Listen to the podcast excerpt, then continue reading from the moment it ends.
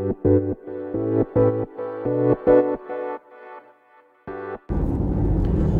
いこんにちは。バートマンです。僕は国内外さまざまなアーティストの皆さんとご一緒させてもらうギタリストであったりとかですね、えー、書き込みギターラボといってギター専用のオンラインサロン駆け込みディラーみたいなものをですね、えー、やっております。えー、ギターのことでねお悩みの方はチェックしてみると面白いかもしれません、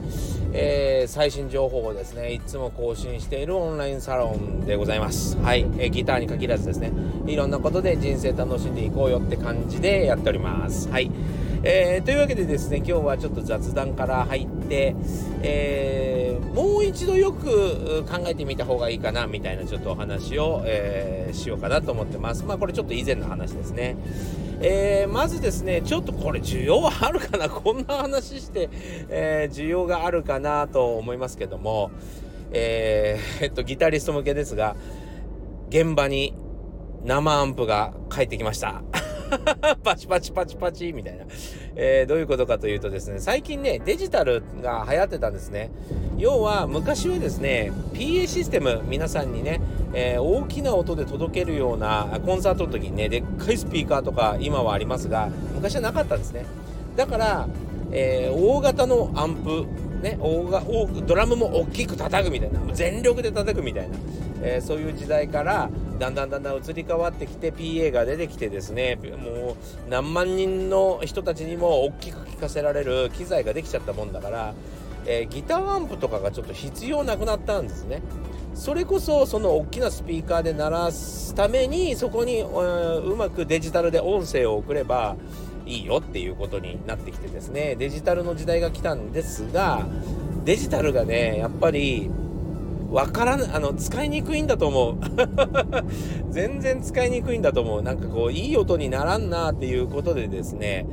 えー、多分デジタルが衰退していってるんじゃないかなと思います。で僕はデジタル使うのが、えっと、得意なのでえー、そしてこの間、えーと、僕見に行きましたジェフ・バックスターというですねアメリカの、えー、トップレジェンドギタリストもですねあの完全にデジタルでやっておりましたがデジタルもね理解できればその使い方を理解できればいいんですけど僕も YouTube で発信してるんですけどねやっぱなかなか広がらないですよね。僕だけが知っててもやっぱり普及には至らないというかね。はい。というわけでですねなんか、うん、使いにくいからいいやってことになったんでしょうね、えー、結構みんなが生アンプを、えー、使い始めました。また使い 戻ってきてます。はい。というわけでですねデジタルに乗り換えようかなと思ってた人がいましたらそろそろまた アナログになるよっていうね。多分多分今半半ぐらいまで戻ってきたので、えー、これからアナログの時代が来るかもよっていうことをちょっと先に話しておこうかなと思います。これこの情報喜ぶ人と喜ばない人と差が大きいよね。女性とか何のこっちゃって感じよね。えー、まあ、そんないろいろ都合があるんですよ。ギタリストもですね、えー、こあの一時期はもうギターが主役みたいな時代もあったのにもう今は追いやられ追いやられですよね、えー、そんな感じでですね、えー、いろいろ試行錯誤をしているんです。ギター業界っていうのはですね。それでまあちょっとアナログ戻ってくるよと。アナログのペダルね、えー、いろいろ買っといた方がいいんじゃない？みたいなことをねちょっとお話ししとこうかなと思いました。はい。えー、ちょっともう一回よく考えた方がいいよねっていうお話を今日はちょっとさせていただきたいなと思います。これねちょっと実際あった出来事でえーと、僕もちょっとうん困ったなということになったお話だったんですが、えーと、僕のお友達のね、えー、女性の、えー、声楽家、ねえー、いわゆるクラシックの歌を歌う人が、まあの現状ちょっと仕事が少ないので、まあちょっとなんかバイトするのもなんかなっていう感じとかもあるじゃないですかなんかね。せっかくだったら自分あの音楽の大学を出とるもんでその能力を使って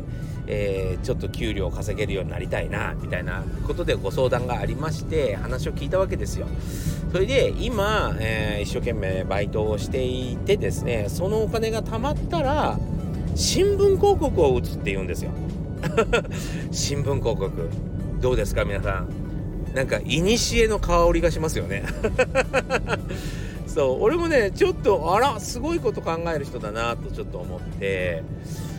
あの新聞広告も、えーと、どこの町に打つといいかとかね。どんな世代に届けたいのかっていうこととかね結構細かく分かれるんですよ。あと何部ぐらい、え、配ってもらうか、ね、どれぐらい費用をかけるかとかね。え、で実際えっと僕のおばあちゃんえーと、今生きてたら90とかですけど 90100ぐらいですけど、えー、僕のおばあちゃんの頃だったらおじおじいちゃんおばあちゃん頃だったら新聞読んでたかなと思うんですけど今あおじいちゃんと言われる60歳以上ぐらいの人たちって結構デジタルバリバリなんであんまりそんなと舐めない方がいいんじゃないかなって僕は思ったんですね。なので、えーと、いろいろちょっとその時に助言させてもらったんですよ。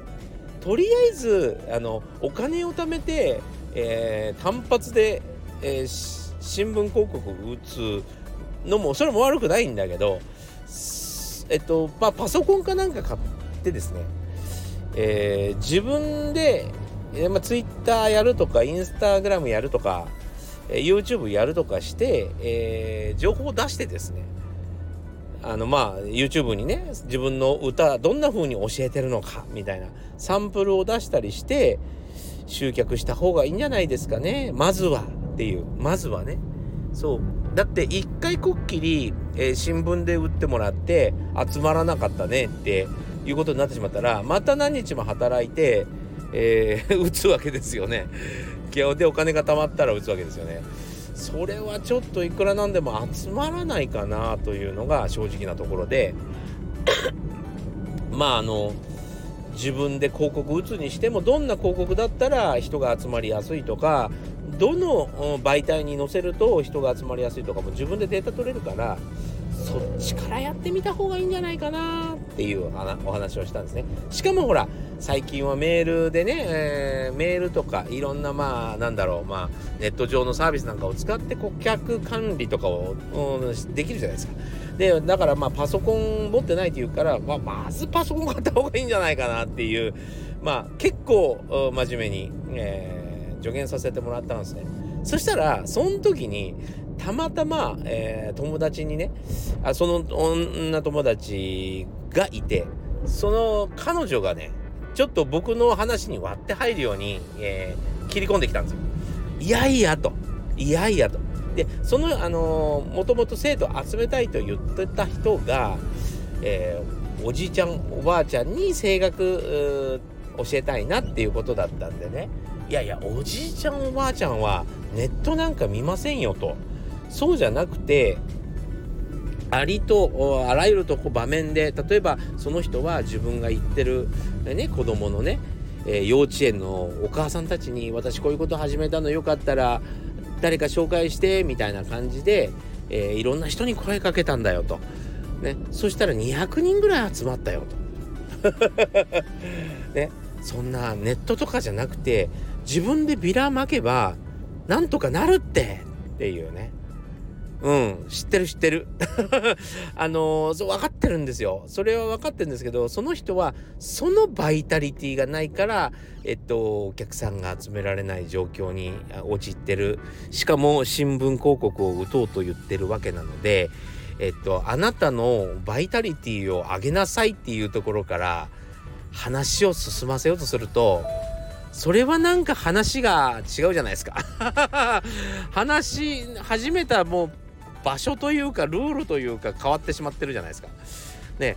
えー、なので広告を打つんだったらっていうところから始めますそれともバイタリティっていうところから始めますみたいな感じで、えー、ちょっと悩んでしまったことがあるんですがそんな風にね、え、いや本当にねバイタリティがあるんだったらもうそれが答えなんですよ。もちろん近所のおじいちゃんおばあちゃんに来てもらわなきゃわざわざね30分40分もかけておじいちゃんおばあちゃんがわざわざ遠くのね声楽の人に習いに行くとも考えられないのでねそれをから考えたら確かに近所の人たちに自分で声かけてとかビラマークとかしてですね、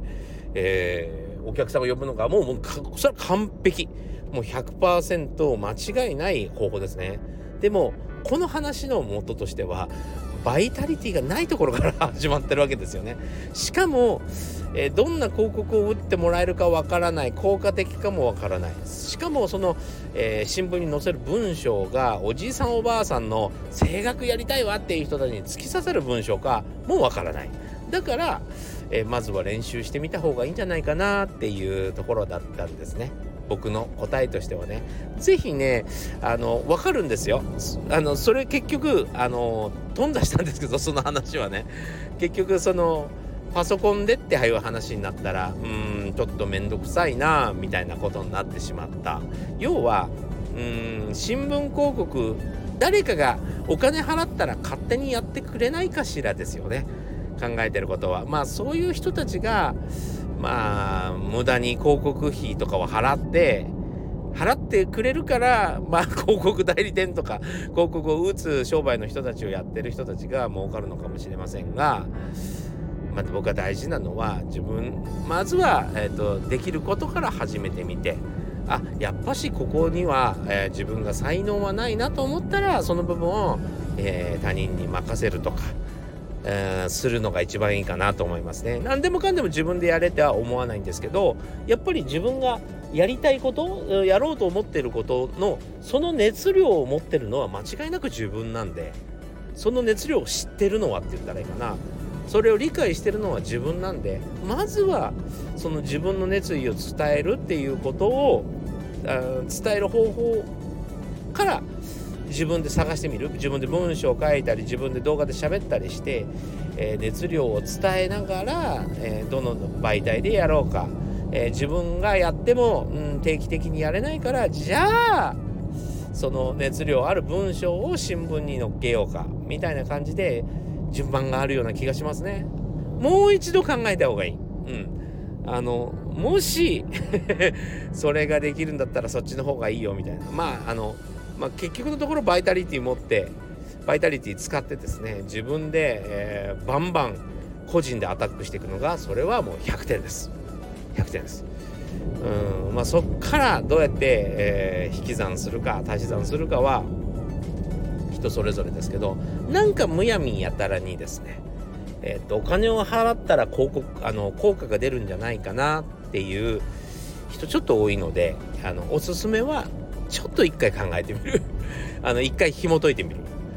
ね、あの自分が何やりたいかその人たちっていうのはどこにいるのかみたいなことを一回考えてみる、まあ、ちょっといい話があってあのピカソっていう方がいますよね、まあ、皆さん知ってますけどあのすげえ長い名前の人ね。ちょっと俺は言えないんだけどピカソさんですね、えー、そのピカソさんは、えー、自分の奇抜なね絵を、えー、売るためにえー、そういうなんだろうな芸術が好きで、えー、絵とかを買っちゃう人ってどんなものを他に買ってるかなって考えたわけですよね。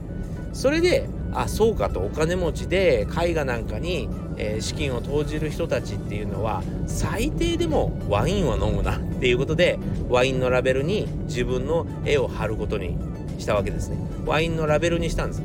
それで広く、えーピカソっていうのはこういう絵を描く人だっていうふうに届いたみたいな感じでですね、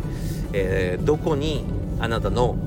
えー、お客さんがいてその人たちはどんな年齢で、